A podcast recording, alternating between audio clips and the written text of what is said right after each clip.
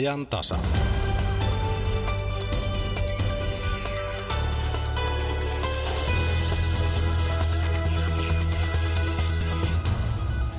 Tiedät varmaan sen tunteen, kun suuta kuivaa, oma pulssi ja verenkohina kuuluu korvissa ja kädet hikoavat. Jännittää niin, että pahaa tekee. Mitä silloin pitäisi tehdä ja miten oppia toimimaan jännityksen keskellä, siitä puhumme ajantasan alkupuolella. Suomi elää vahvan talouskasvun aikaa, mutta millaisella pohjalla kasvu on? Asiantuntijat arvioivat tässä lähetyksessä talouden tulevaisuuden näkymää. Ja puhumme myös soista. Niiden merkitys historian tutkimukselle on valjennut vasta viime aikoina. Ja lähetyksen lopussa katsomme tulevaisuuteen. Pääsemme huomenna avautuvaan näyttelyyn, jossa pohditaan, miltä Suomessa näyttää 50 vuoden päästä. Aivan aluksi kuitenkin tähän päivään ja tulvan runtelemaan Kreikkaan. Studiossa on Akilainen. Hyvää iltapäivää. Uutisista olemme nähneet karun näköisiä kuvia Kreikasta. Siellä tulvat ovat tehneet ikävää jälkeä ja vaatineet jo ainakin 15 ihmisen hengen. Puhelimessa on nyt toimittajamme Sara Saure Ateenassa. Sara, hyvää iltapäivää. Hyvää iltapäivää. Kaikesta huolimatta, miten paha se tilanne tällä hetkellä siellä on? No Atenaa ympäröivän läänin läntisissä kaupungeissa, jotka olivat eilen tuon pahimman tulvapyöryn kourissa, niin siellä näyttää kyllä pahalta, lähes sotatantereelta voisi sanoa. Ihmiset ovat nukkuneet yönsä rakennusten katoilla, heillä ei ole ollut ruokaa tai lääkkeitä. Mutavellia on siellä kaikkialla ja ihmiset ja liikkeenharjoittajat ovat menettäneet kotejaan, omaisuuttaan – sitten tuhoutuneita autoja kuin pommin jäljiltä, niin siellä näyttää olevan kaikkialla e, tällaisia autoja, eikä kukaan oikein tiedä, että kenen ne ovat, koska ne ovat ilmeisesti matkanneet tulvissa aivan eri alueille. Ja ihmiset väittävät myös tuhoalueella, että heidät on jätetty yksin ongelmineen, koska esimerkiksi sähkön ja vedenjakelussa on ollut ongelmia. Ja eh, koulutkin ovat Attikan länsiosissa olleet kiinni tänään ja tieliikenne on valtatiellä yhä paikoin poikki. Ja tuolla pahimmassa tulva eh, kaupungissa, niin siellä punaisen ristin työntekijät ovat nyt aamun aikana etsineet kodeista sisään loukkoon jääneitä ihmisiä ja eräs kadonneista onnistuttiinkin juuri äsken paikallistamaan elossa. Tänne on nyt julistettu, Kreikkaan on julistettu eilisestä kolmen päivän suruaika nuon 15 kuolonuhria vaatineen onnettomuuden vuoksi ja loukkaantuneitakin on tuollaiset 20 ja ihmisiä on ikävä kyllä vielä tälläkin hetkellä kateista. Niin minkälaisesta alueesta me puhumme? Kuvaile vähän, minkä kokoisella alueella näitä tuhoja on tullut ja miten paljon siellä suurin piirtein on, asuu ihmisiä? No siellä nämä ovat tämmöiset kolme, kolme teollisuuskaupunkia, eh, noin 30, vajaa 30 kilometriä Ateenasta. Ja ihmisiä, ne ovat ihan eh, suuri, isoja kaupunkeja, eli kyllä tässä puhutaan laajasta, laajasta alueesta tällä hetkellä. Tuliko tämä ihan täytenä yllätyksenä, että sille alueelle näin pahat tulvat pääsivät iskemään? Niin, no viranomaiset aloittivat jo eilen tutkimukset tuhoalueilla mutta vielä on tässä liian aikaista tehdä lopullisia johtopäätöksiä. Se, mitä eilen siellä tuhoalueella tapahtui, on tosiaan, että läheiseltä vuorelta pääsi vyörymään lyhyessä ajassa aivan valtava määrä vettä alla oleville alueille, peittäen ne mutavirtoihin. Ja tähän nyt sitten arvellaan, että on eräs merkittävä syy tulvanestotoimien puuttuminen. Ja tätä ongelmaa sitten vielä tukee viime kesäinen maastopalo siellä lähistöllä. Ja tästä maastopalosta aiheutuen ongelma oli myös siinä eilen se, että, että tulvavesi pääsi kuljettamaan valtavasti irtonaista materiaalia kaikille asutuille alueille ja se aiheutti suuria ongelmia. Sitten on toki myös luonnonkatastrofin syitä, etsitään kaupunkisuunnittelurikkeistä, ja lisäksi arvellaan, että ilmastonmuutoksellakin saattaa olla osuutensa tällaisiin rankkasateisiin. Nyt jos koskaan Sara on tietysti paikallaan se kysymys, että minkälainen sää siellä on, eli miltä näyttävät päivät tästä eteenpäin? Niin, no Atenassa ja paikoin täällä ympäröivässä läänissä, mutta myös Pohjois-Kreikassa on tämän aamun aikana satanut kovaa ja ukkostanut, mutta mutta ainakin täällä, missä itse asun nyt Atenan länsipuolella, niin sää on jo hieman kirkastunut, sade hellittänyt ja loppupäivälle on luvattu parempaa säätä.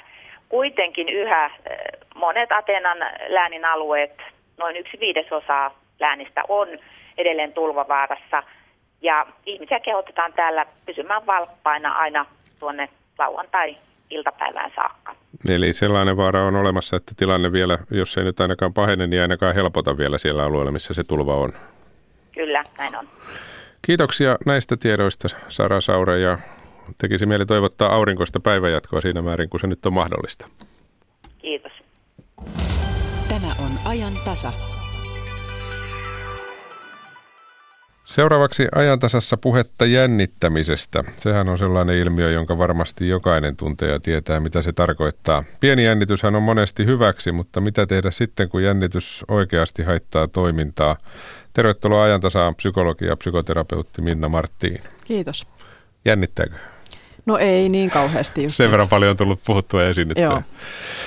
Jännittikö alussa tällaiset tilanteet ja yleensä yleisö edessä puhuminen? Ilman muuta, joo, kyllä. Mä oon jännittänyt ihan hirveän paljon kaiken näköisiä esiintymistilanteita ja, ja muuta, mutta sitten kun on sitä tehnyt ja tottunut siihen, niin onhan se sitten matkan varrella vähän helpottanutkin. Mutta jos tulee joku sellainen esiintymistilanne, jossa on pikkasen niin kuin se haastetaso korkeammalla, niin kyllä ne vanhat tutut tuntemukset sieltä pukkaavat pintaan.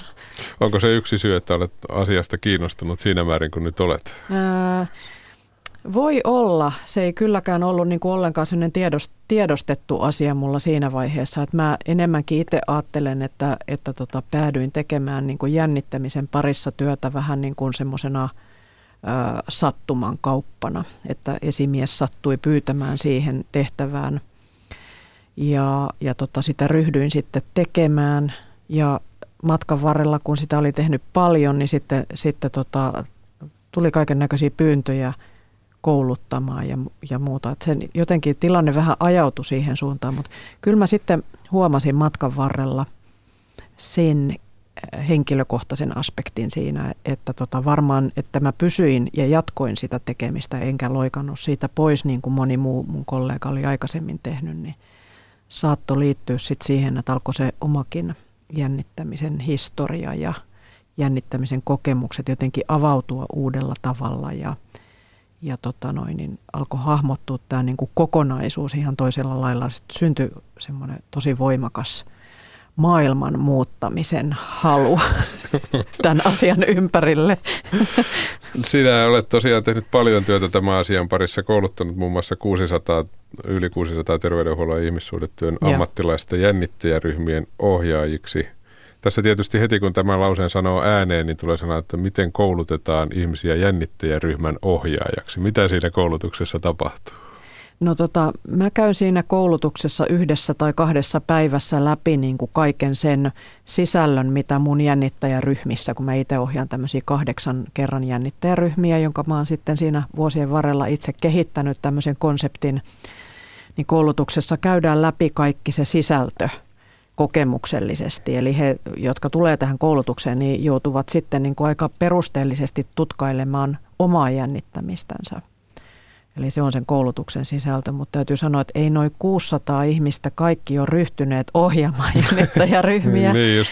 Että oh, paljon ihmiset käy koulutuksia eikä niistä sitten sen kummempaa seuraa. Mutta aina silloin tällöin saan niin kuin sähköpostia niiltä ihmisiltä sitten, jotka ovat sitä työtä ryhtyneet tekemään ja kertovat niin kuin mukavia kokemuksia tai kysyvät neuvoa sitten, että mitä tämmöisessä tämmöisessä tilanteessa tehdä. Ja se on aina musta tosi ilahduttavaa kuulla, että kuitenkin sieltä joukosta niin kuin esimerkiksi koulupsykologeja ja, ja tämän tapaisia ihmisiä, niin ryhtyvät auttamaan ihmisiä jännittämisen kanssa, koska mm. siihen todella tarvittaisiin niin kuin valtava määrä porukkaa tekemään tätä työtä.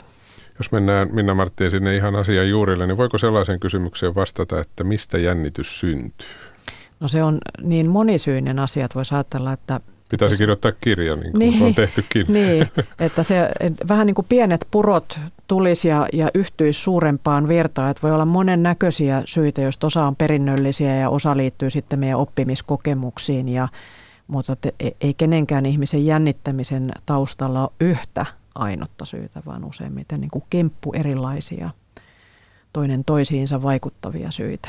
Mistä asioista se koostuu, koska toisethan jännittävät paljon enemmän kuin toiset? Onko siinä lapsuuden kokemukset perimä vai, vai kaikki niin, yhdessä? Niin, sekä, sekä että, että voi olla näin, että, että jonkunlainen synnynnäinen temperamentti ja tämmöinen autonomisen hermosto, viriämisherkkyys voi olla taustalla, mutta sitten siihen liittyen se, että, että tota noin, niin ne viriämiset on jollain lailla voimistuneet – syntyy oppimiskokemuksia, jotka liittyykin sitten niihin varhaisiin kokemuksiin ehkä perheen kanssa ja sitten kun joudutaan niin kuin pois kotoa ekoja kertoja päiväkotiin ja kouluun. Ja sitten jos otetaan niihin sosiaalisiin tilanteisiin vielä jotain tämmöistä niin suoriutumista vaativaa tai onnistumista – onnistumisen odotuksia tai, tai jotakin pelkoa siitä, että tulisin arvostelluksi tai joutuisin jotenkin ikävällä tavalla toisten huomion kohteeksi, eli kun intensiteetti nousee tilanteessa, niin siinä saattaa, saattaa sitten syntyä tämmöisiä oppimiskokemuksia, jotka on tietty aika lailla tiedostamattomia, mutta sittenhän ne toistuvat meissä.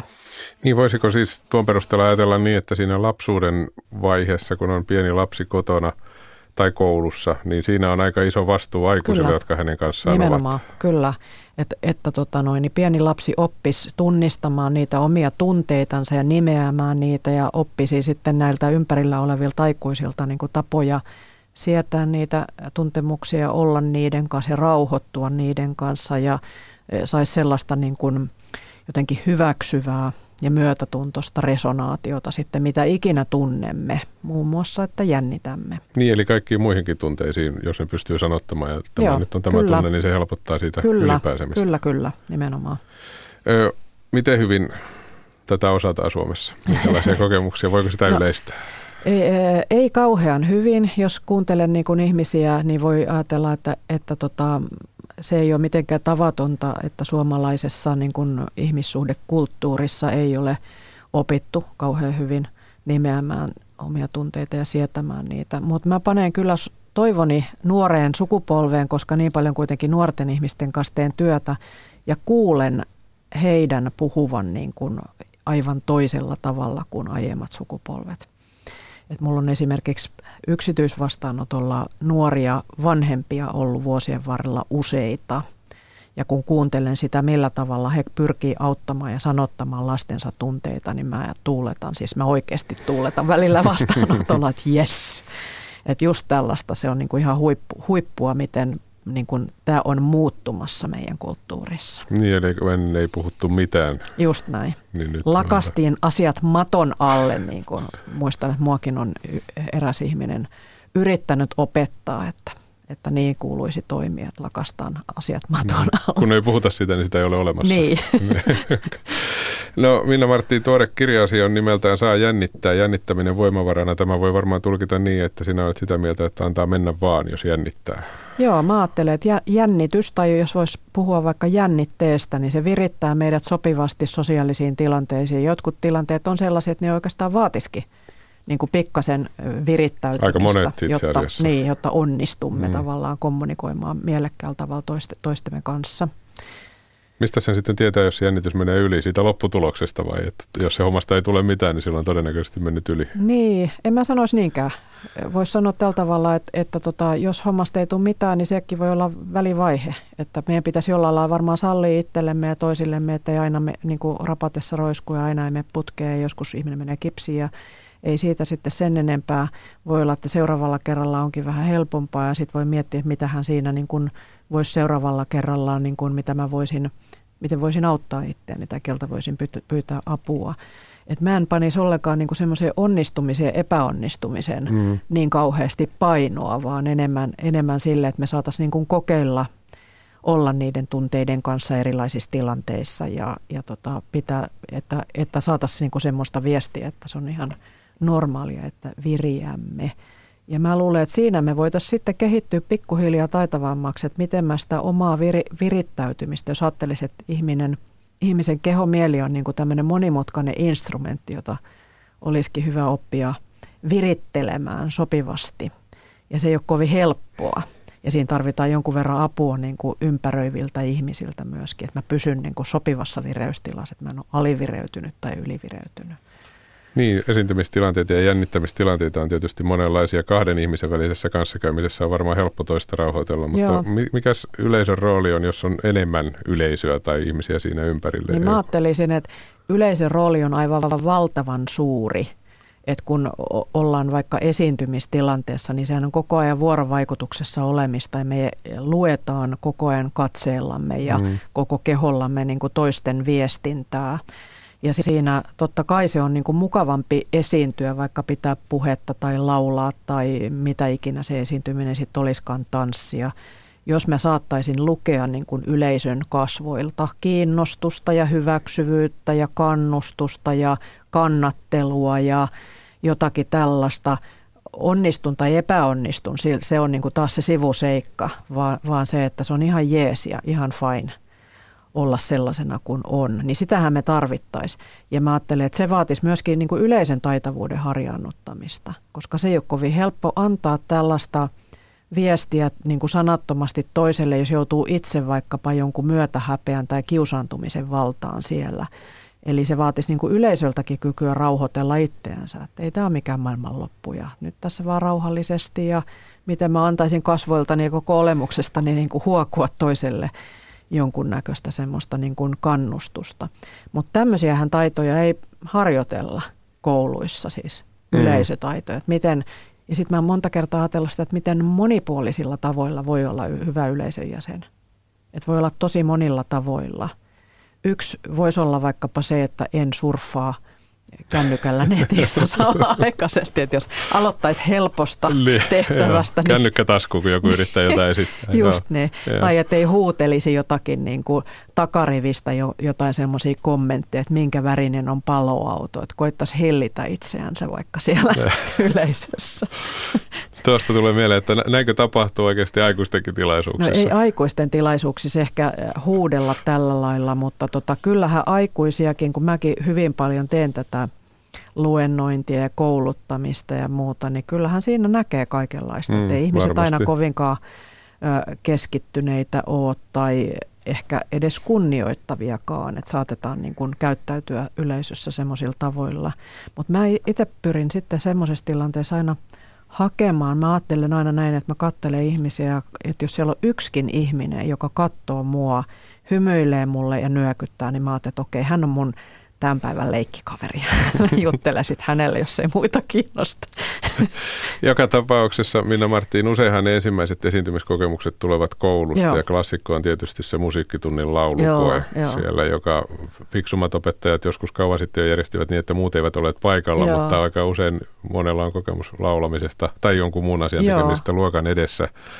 Minkälaisia ajatuksia tästä, onko siinä päästy eteenpäin, minkälaisia kokemuksia nykynuorilla ja lapsilla siitä no, kyllä on? mä uskon, että siinä eteenpäin on päästy, mutta kyllä mä silti ajattelen, kun kuuntelen näitä nuoria aikuisia, jotka on just tulleet koulumaailmasta, niin kyllä siinä työsarkaa vielä on. Että on varmaan opettajia, jotka on, on niin kuin osanneet mieltää sitä kenttää ihan hyvällä tavalla ja, ja antavat mahdo, erilaisia mahdollisuuksia erilaisille oppilaille. Mutta sitten on myöskin niitä, jotka tota, mä olen esimerkiksi ihan hiljattain puhunut yhden opettajan kanssa puhelimessa, kun oli tämmöinen hyvin, hyvin jännittynyt nuori nainen. Ja tota, hänellä meinasi mennä koko opiskeluvuosi sen jännityksen kanssa niin sekaisin.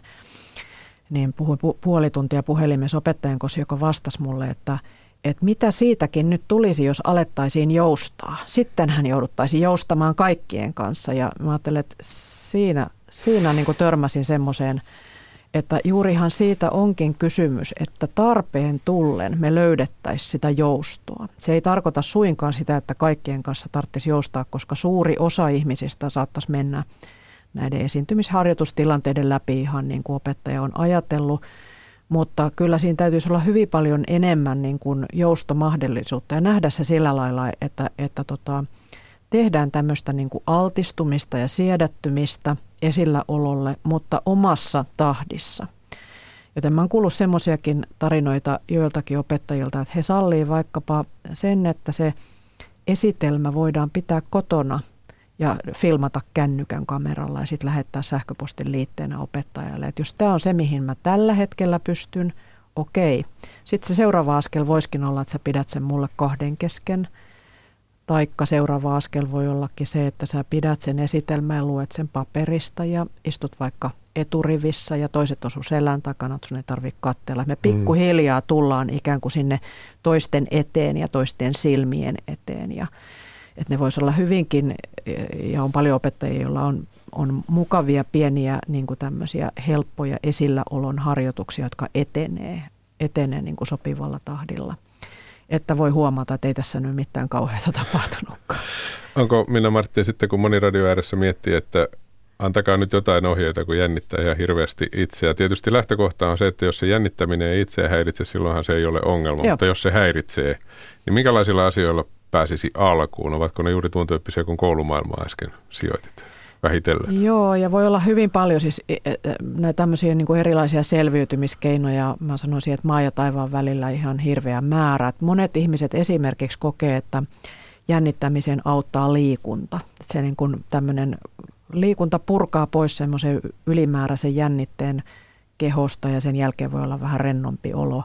Eli jos on tulossa vaikka joku jännittävä tilanne, niin voisi olla edellisenä iltana tai samana aamuna, jos on mahdollisuus reippaaseen liikuntaan, niin se voi ottaa monia ihmisiä. Kaikenlainen tämmöinen oman kehon rauhoittamisen harjoitteleminen auttaa monia ihmisiä ja ylipäänsä niin kuin sen esiintymisen tämmöinen asteittain etenevä harjoittelu voi auttaa. Ja sitten mä sanoisin, että sen numero yksi on ihmissuhteet, joka auttaa meitä tässä läpi elämään. Me voidaan puhua siitä toisille ja kertoa siitä ja että meillä olisi ihmisiä, jotka on meidän puolella, kävi kuinka kävi ja, ja tota, joko siinä tilanteessa mukana tai mun mielessäni mm. siinä tilanteessa. Niin, niin. Ja sitten voi aina miettiä tietysti sitä, että mitään kovinkaan pahaa missään esiintymistilanteessa harvoin pystyy sellaista oikeasti pahaa tapahtumaan. Niin. Se saattaa hetken siltä tuntua, mutta Joo. siinä harvemmin kukaan kuolee kuitenkaan. Joo.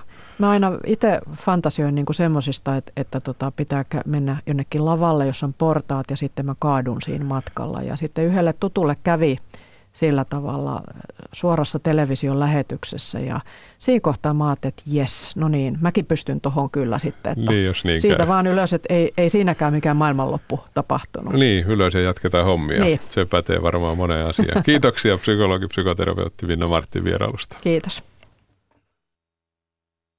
On ollut vähän tämmöinen outo lintu.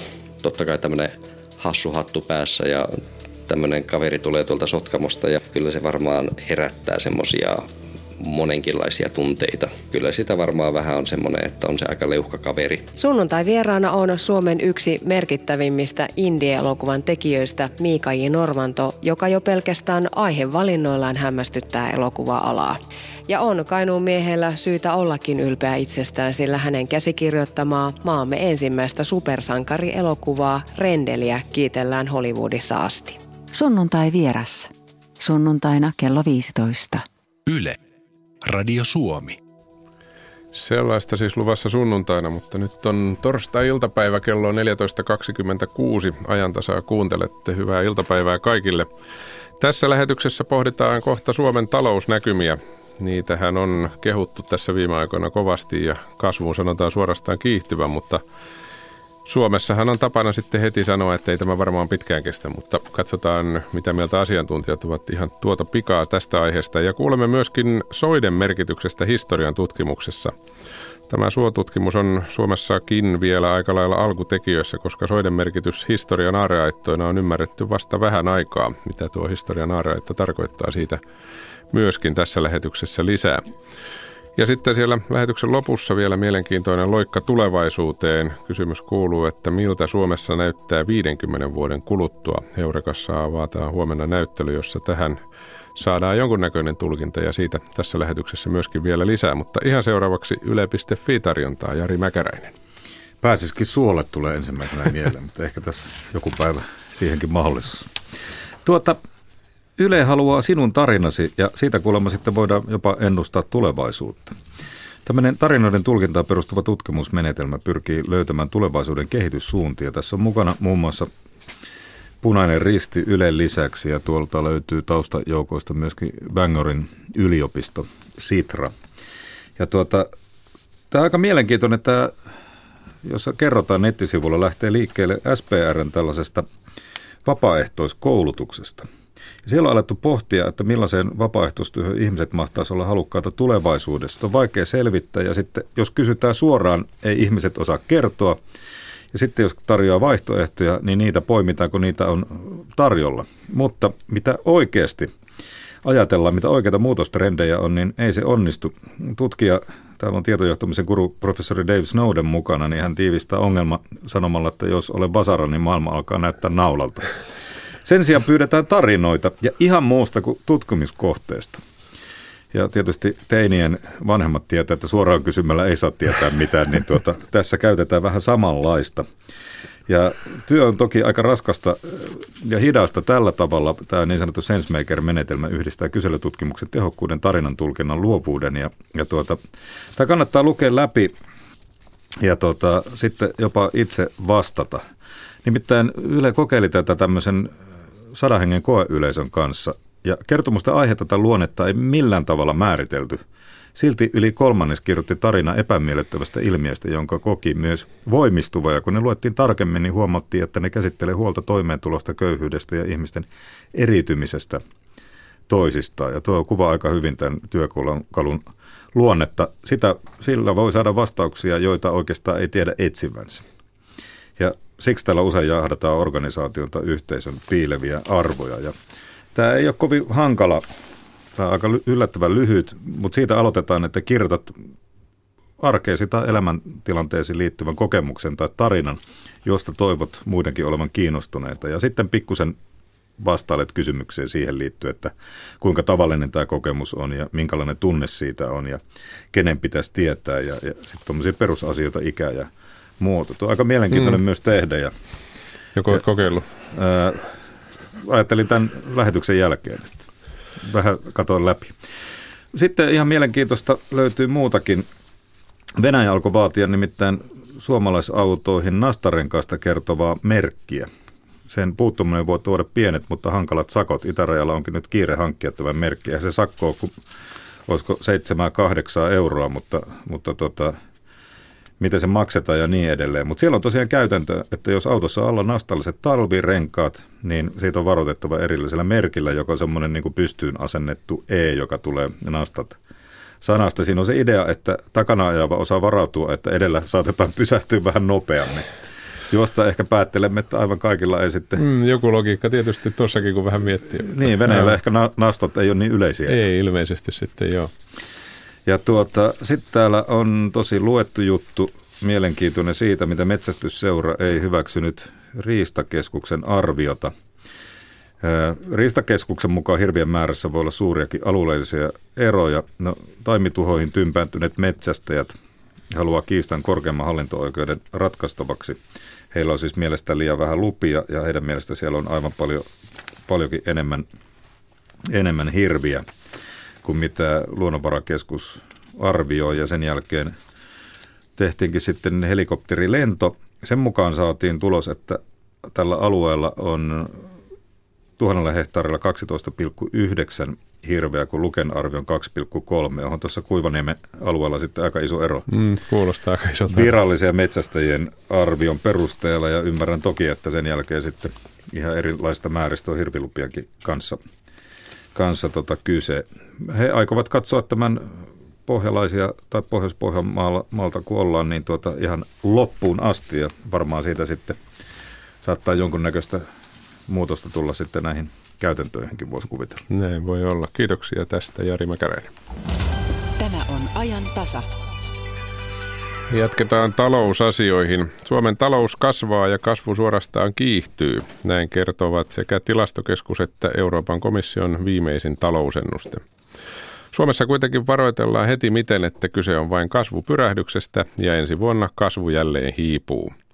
Mitä elementtejä pidempi talouskasvu vaatisi? Sitä selvittää toimittaja Päivi Neitiniemi. Haastattelussa on tutkimusjohtaja Niku Määttänen elinkeinoelämän tutkimuslaitoksesta Etlasta sekä tutkimuskoordinaattori Eero Lehto palkansaajien tutkimuslaitoksesta. Tilastokeskuksen kuukausittaisesta suhdannekuvaista voidaan päätellä, että tämä koko talous, tämän vuoden kasvu menisi yli 3,5 prosentin koko vuoden osalta. Et sillä tavalla niin tilanne on parantunut ja yleensä tämmöinen piikki ei jäänyt kuin koskemaan yhtä vuotta, että se jatkuu. jonkin aikaa ja sillä tavalla voidaan päätellä, että ensi vuoden ennusteet, joita Suomessa on tähän asti tehty, on alakantissa. Eli niitäkin korjaamaan. Entä miten Etlassa nähdään asia? No joo, en mäkään oikeastaan näe nyt syytä ajatella, että tämä pitäisi tähän vuoteen tyssätä tämä, tämä lupaava talouskasvu, että ilman muuta Suomen taloudella pitäisi olla vielä, vielä varaa kasvaa ensi vuosi ja kenties vielä sen jälkeenkin, että sen verran korkealla kuitenkin on esimerkiksi työttömyys, että meillä pitäisi olla siis saada lisää talouskasvua jo, jo sitä kautta, että, että työllisyys tai tehdyt työtuntien määrä yksinkertaisesti kasvaa. Ja samaan aikaan niin kuin ulkoinen ympäristö on aika hyvä, että, että talous kasvaa aika hyvin meidän vientialueella. Mutta Eero Lehto, tuossa kun aiemmin ennen tätä lähetystä juttelimme, niin kaipaisitte, kaipaisitte tietoa Suomen isoista teollisuusinvestoinneista. On ollut liian hiljaista. No se mua nyt on jonkin verran askarruttanut, että niin kuin teollisuuskin on korostanut, niin me vaaditaan, Suomeen pitäisi syntyä isoja teollisia investointeja. Tek- teknologiateollisuus on investoinut aika reippaasti, mutta, mutta tota, ennen kaikkea nyt katse kääntyy metsäteollisuuteen ja siellä esimerkiksi kolme tämmöistä sellutehdashanketta ollut vireillä ja nyt niistä käydään rahoitusneuvotteluita, mutta ei ole mitään kuulunut siitä, niin se lähinnä huolestuttaa, että esimerkiksi tämä Kuopion hanke on selvästi aikataulusta myöhässä ja koska siinä ei ole, näissä, näissä ei ole mukana suuria suomalaisia metsäyhtiöitä, niin on vaikea saada niille rahoitusta. Se täytyy se rahoitus saada muualta eri lähteistä ja se on ilmeisesti ollut tämmöinen kanto tässä kaskessa. Ja arvelisin, että Suomen talouskasvun jatkuminen edellyttäisi kyllä, että tämän tyyppisiä investointeja syntyy.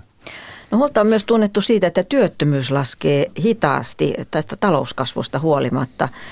Eurostatin uusimman tilaston mukaan Suomessa on avoimia työpaikkoja suhteessa työvoiman kolmanneksi eniten Euroopassa, mutta kuitenkin työttömyyskin on ongelma.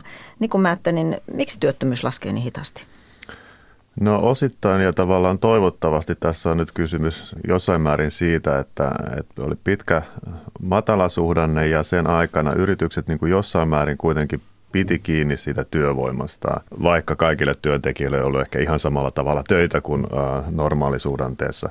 Ja nyt kun te kysyntä on esimerkiksi vientiteollisuudessa kasvanut, niin, niin, niin ensimmäisenä ehkä työllistetään nämä omat työntekijät, joita, joita, on, joita on siellä pidetty matalasuhdanteen aikana. Ja toivottavasti nyt nopeasti, kun talous, talous tota, kasvu on kiihtynyt, niin sitä aletaan palkkaamaan uusia työntekijöitä. Eli voisi ajatella, että se työllisyys työllisyyskin lähtee tästä pikkasen reippaampaan kasvuun, mutta pienellä viiveellä. Entä Eero Lehto, kuinka te näette asian? Kyllä tämä niin pitkälti pitää paikkansa. Että se myös vaikuttaa, että tämä kasvu keskittyy teollisuuteen ja nimenomaan vientiteollisuuteen, mikä on hyvin pääomavaltaista ja siellä tavallaan niin kuin on helppo lisätä tuotantomääriä määriä just tämmöisen hitaan kasvuvaiheen jälkeen yksinkertaisesti siitä syystä, että kapasiteetin käyttöaste nousee. Mutta tähän vaikuttaa myös se, että kilpailukykysopimus siltä osin, että siinä sovittiin, että työaika pitenee 24 tuntia vuodessa per nuppi, mikä tarkoittaa jotain yli prosenttia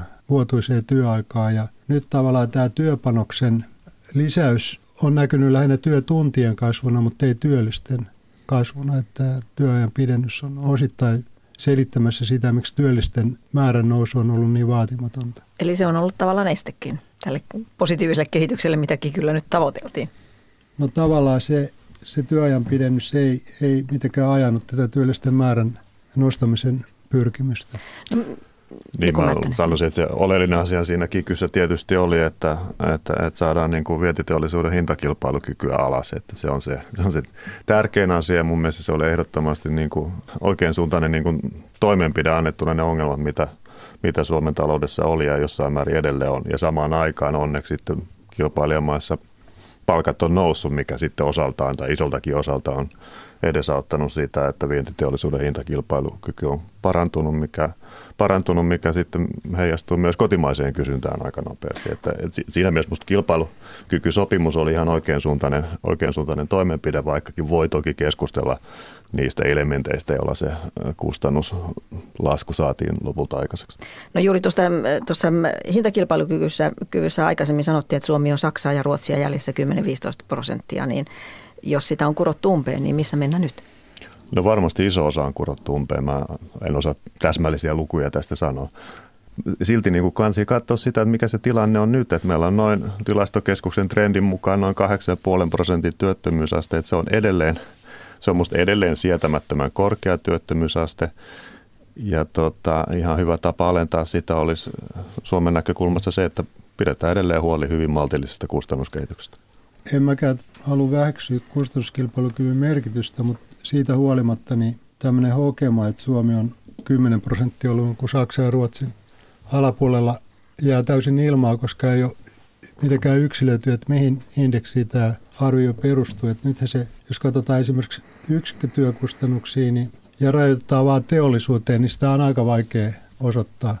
Lähemmäksi sitä voidaan päästä, jos otetaan lähtövuodeksi 2007, joka oli Suomen historian paras vuosi, mutta jos otetaan vähän pitempi jakso, esimerkiksi vuodesta 2000 lähtien katsotaan kehitystä, niin Suomen yksikkötyökustannukset on käyttäytynyt suurin piirtein samalla tavalla kuin euroalueella keskimäärin ja samalla tavalla kuin useimmissa kilpailijamaissa, että siinä ei mitään iso poikkea, poikkeamaa ollut. Mä luulen, että tämä kilpailukykyongelma syntyi siitä, että meillä oli tavallaan niin kuin käsittämättömän heikko talouskasvu vuodesta 2012 vuoteen 2015. Ja me ehkä vähän liikaakin luultiin, että se johtui siitä, että nämä kustannuskilpailukyky olisi heikentynyt ja tavallaan niin kuin, siinä oli kumminkin muita syitä vaikuttamassa siitä, muun muassa Nokia, Venäjä kauppa ja tämä paperiteollisuuden alassa. Ja nämä, nämä tekijät on nyt kääntynyt paremmaksi. Ja ne osittain selittää tätä talouskasvua, eikä se että pelkästään, että kustannuskilpailukyky olisi radikaalisti parantunut. Otetaan tähän loppuun vielä yksi asia. Niin kuin mä ajattelen, teidän tutkimusalueena on myös asuntomarkkinat. Ja nyt viime aikoina on kovasti puhuttu Ruotsin asuntomarkkinoista ja siitä, että onko Ruotsissa asuntokupla. Millaisena te näette nämä Ruotsin asuntomarkkinat?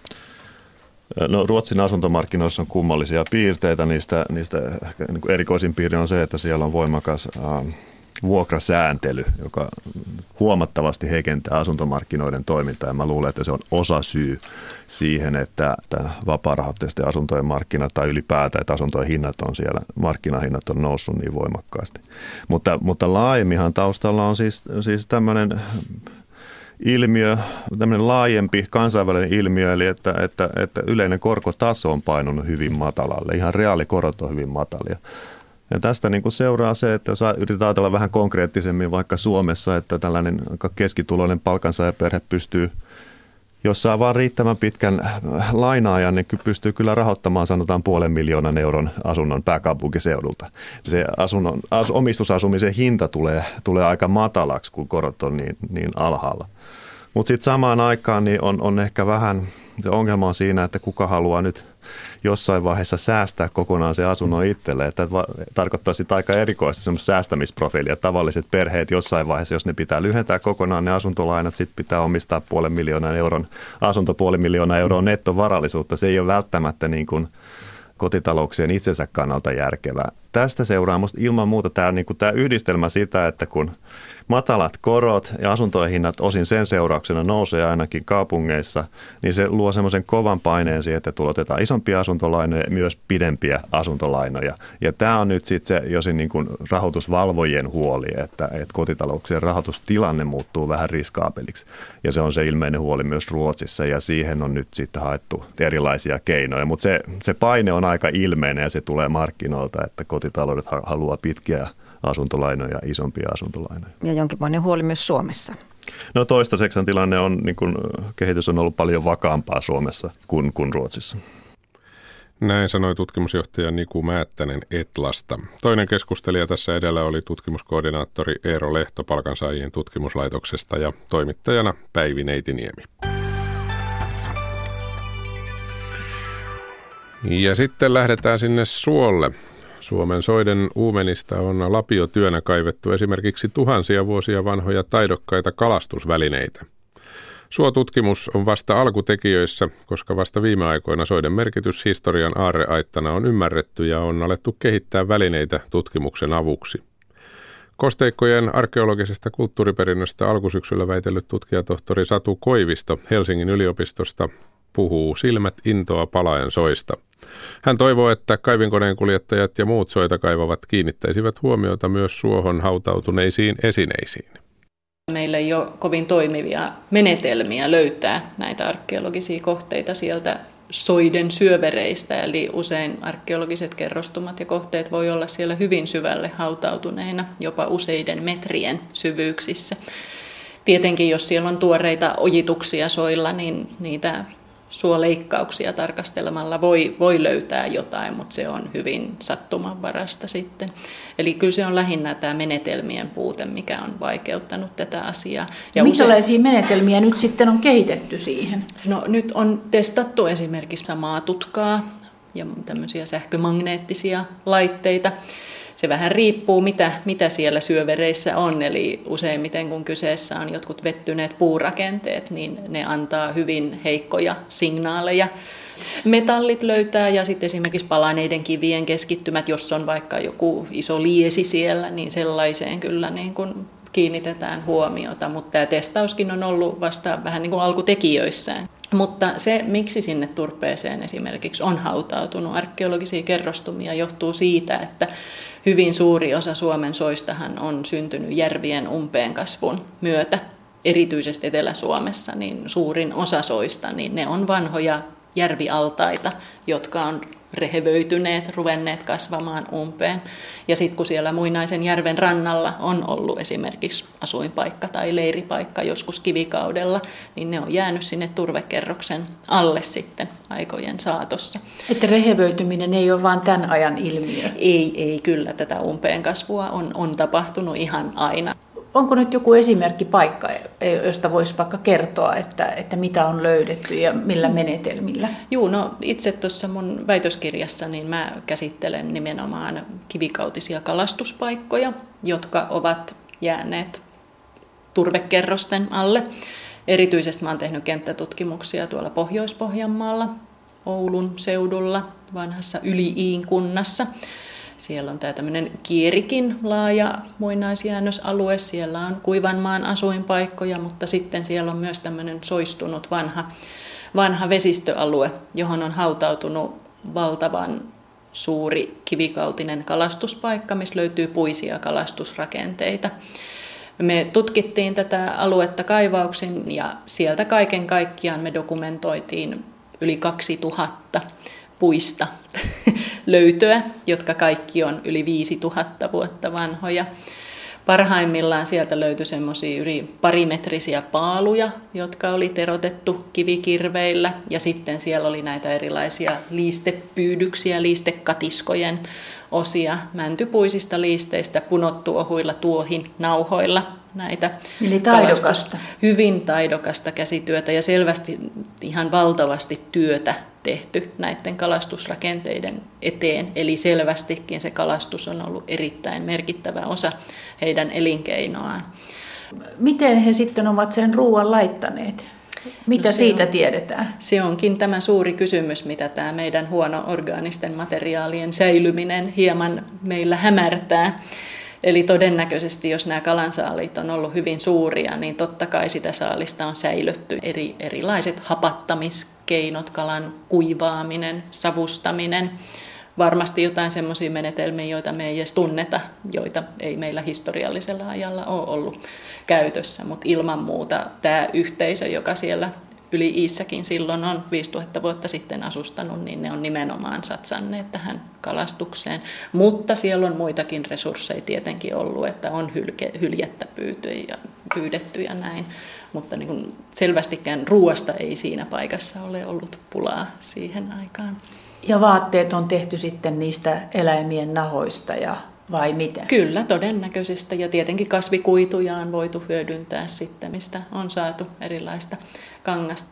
Ja selvästi niitä on niin kuin ommeltu niitä vaatteita, että sieltä on löytynyt esimerkiksi meripihkanappeja hyvin runsaasti tältä alueelta. Eli on sitten koristauduttu tämmöisellä eteläisen Baltian tai Skandinavian hienolla materiaalilla haluttu, haluttu niin kuin näyttää sitä vaurauttaan ja yhteyksiä myös, että on yhteydet pelanneet Itämeren alueella.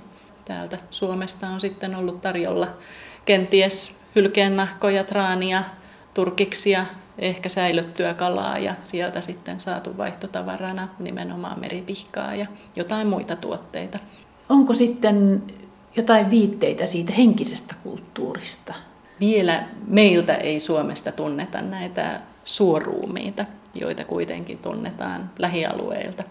Eli esimerkiksi tuolta Tanskasta ja Saksasta ja Britanniasta hän tunnetaan. Mitä se tarkoittaa? Se tarkoittaa sitä, että ihmis, ihmisruumiit ovat säilyneet siellä kosteassa, hapettomassa turpeessa valtavan hyvin ihan esihistorialliselta ajalta lähtien. Siis Eli, kuinka vanhoja? Nämä on useimmat, on, niitä on jopa myöhäiskivikautisia, useimmat on rautakautisia, eli noin tuosta ajanlaskun taitteen tienoilta.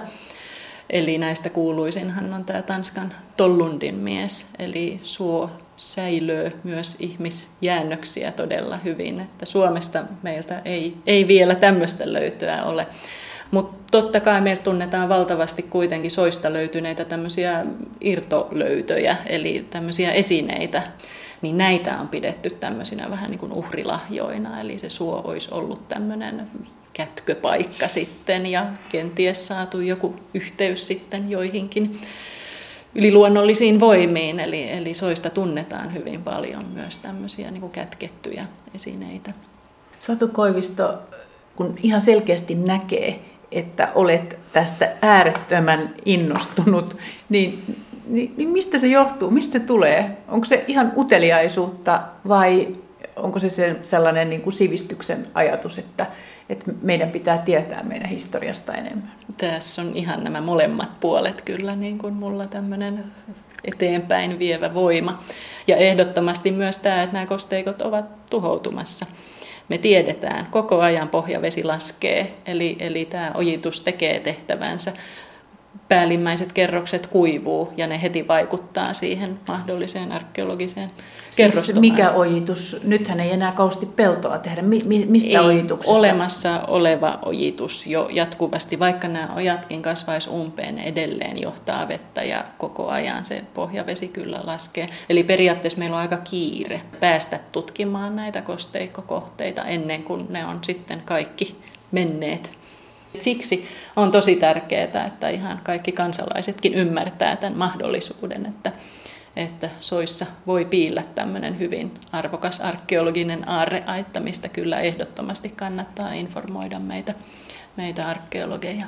Niin, että kaivinkoneiden kuljettajatkin voi vähän tarkemmin katsoa, että mitä sieltä tulee, kun nostaa sen kauhansa ylös. No kyllä, juu. Et useinhan tässä on pelkona se, että sitten museovirasto tulee ja suojelee kaiken ja työt seis, mutta ei se asia niin ole, vaan yleensä sitten tutkitaan tutkitaan ne siitä pois alta ja sitten työt useimmiten voi jatkuu, ellei nyt kyseessä ole sitten joku, joku todella poikkeuksellinen löytö. Että tässä tarvittaisiin vähän kaikkien apua. Ehdottomasti. Teetkö sä Satu Koivisto, tohtorisnainen, itse myöskin niitä lapiohommia siellä? Nimenomaan. Se on tämän ammatin suola. Että salille ei tarvitse lähteä, että jos siellä kenttätöitä riittää. No ei, nimimerkillä savitaipaleella kaksi viikkoa märkää turvetta lapioineena, niin tota, kyllä sen tuntee niin kuin tässä lihaksissaan, että se on, se on kovaa hommaa, mutta se on ihan parasta tässä ammatissa. Näin sanoi tutkijatohtori Satu Koivisto, hänet tapasi Maria Alakokko. Tämä on ajan tasa. Ja kello on 14.51. Lähetyksen lopuksi vielä mielenkiintoisen kysymyksen pariin. Kysymme nimittäin, että miltä mahtaa Suomessa näyttää 50 vuoden päästä. Tiedekeskus Heurekassa avautuu huomenna näyttely, jossa pohditaan maamme mahdollisia tulevaisuuksia ei niinkään teknologian näkökulmasta, vaan arvovalintojen kannalta – Media sai tänään aamupäivällä tutustua ennakkoon Heurekan ja Suomen itsenäisyyden juhlarahaston Sitran yhteisnäyttelyyn, jonka nimi on Seitsemän sisarusta tulevaisuudesta. Keitä ovat nämä sisaruksemme? Julia, turvallisuutta arvostava koulutusupseeri on päivittäisellä kävelyllään Jukolan metsässä. Hän summaa mielessään viimeaikaiset tapahtumat, ilmastopakolaisten määrän, liian aikaisen kevään ja uudet eläinlajit ja miettii, joko maailmanloppu on alkanut. Auko hänen kunnianhimoinen veljensä saapuu kotiin New Yorkista. Hän on katsonut viime yönä Empire State Buildingia ja tajunnut, että Jukolaan on rakennettava oma pilvenpiirtäjä. Heidän hyväsydäminen veljensä Tino löytää edesmenneen isomummonsa tavaroista hakkeroidun terveydenseurantalaitteen. Näyttelyn kävijälle esitellään aluksi seitsemän erilaista sisarusta. Heurakan näyttelysuunnittelija Jussi Kahlos, mitä ovat nämä sisarukset? He ovat suomalaisten arvojen arkkityyppejä tai karikatyyrejä.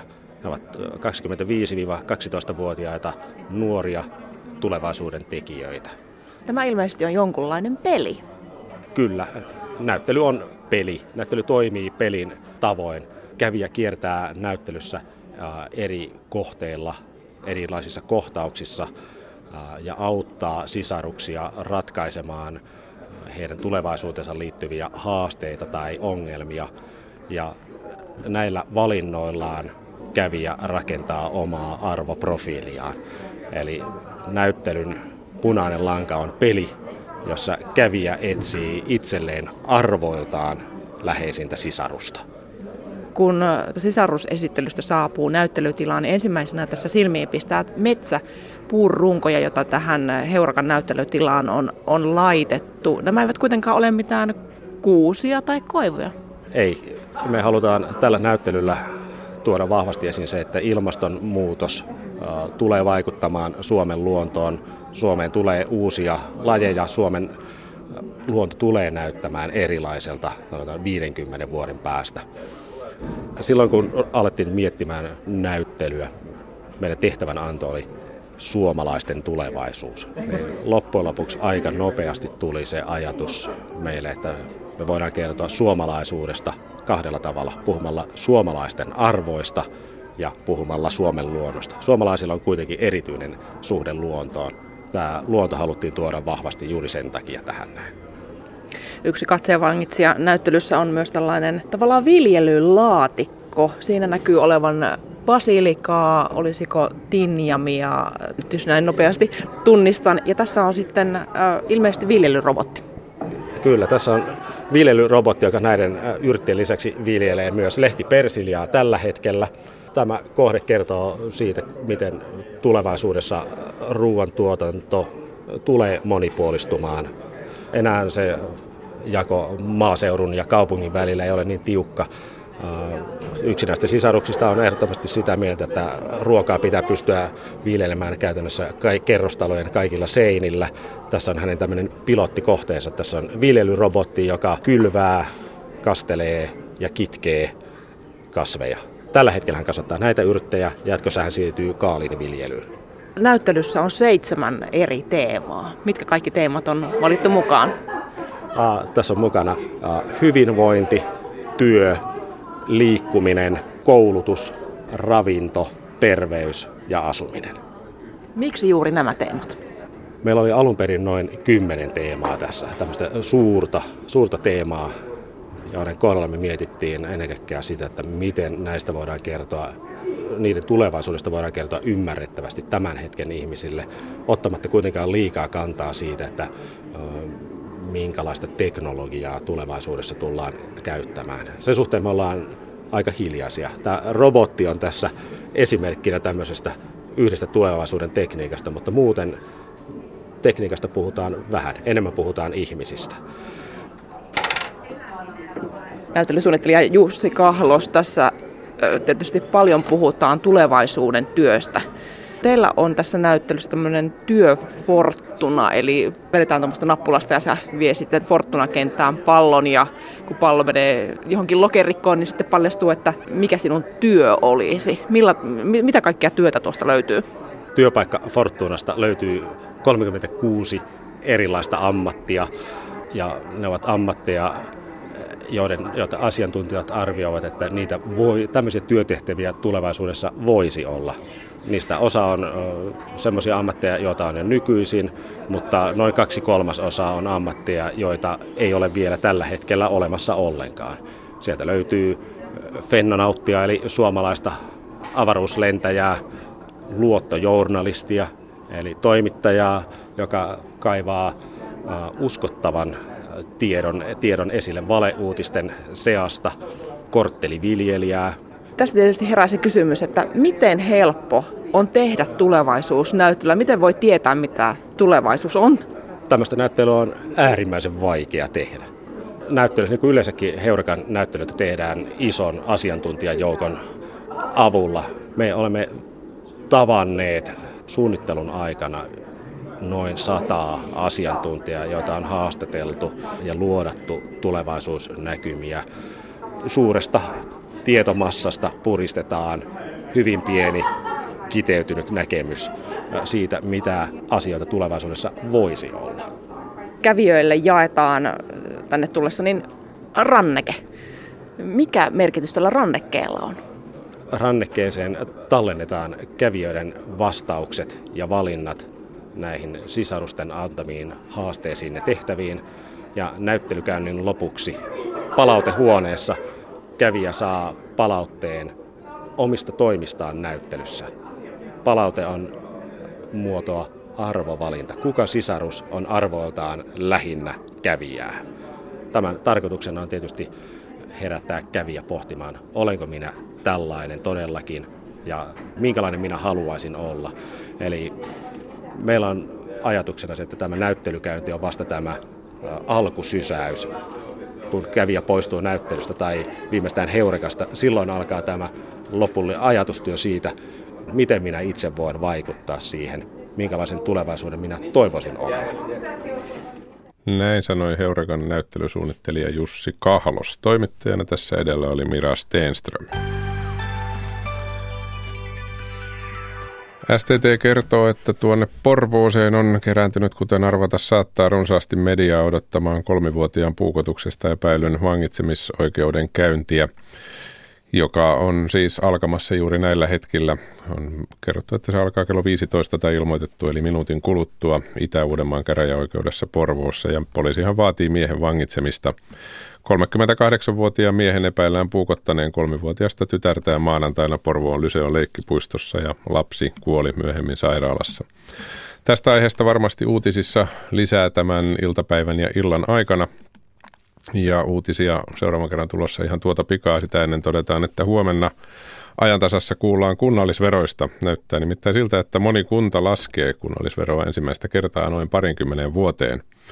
Kuulemme myös kirurgipäivillä arvostetun Fatin luennon pitäneen professori Ari Leppäniemen kertovan, mitä kirurgia on ja miksi kirurgit eivät halua täyt- käyttää valinnan mahdollisuutta kirurgian osalta soteen.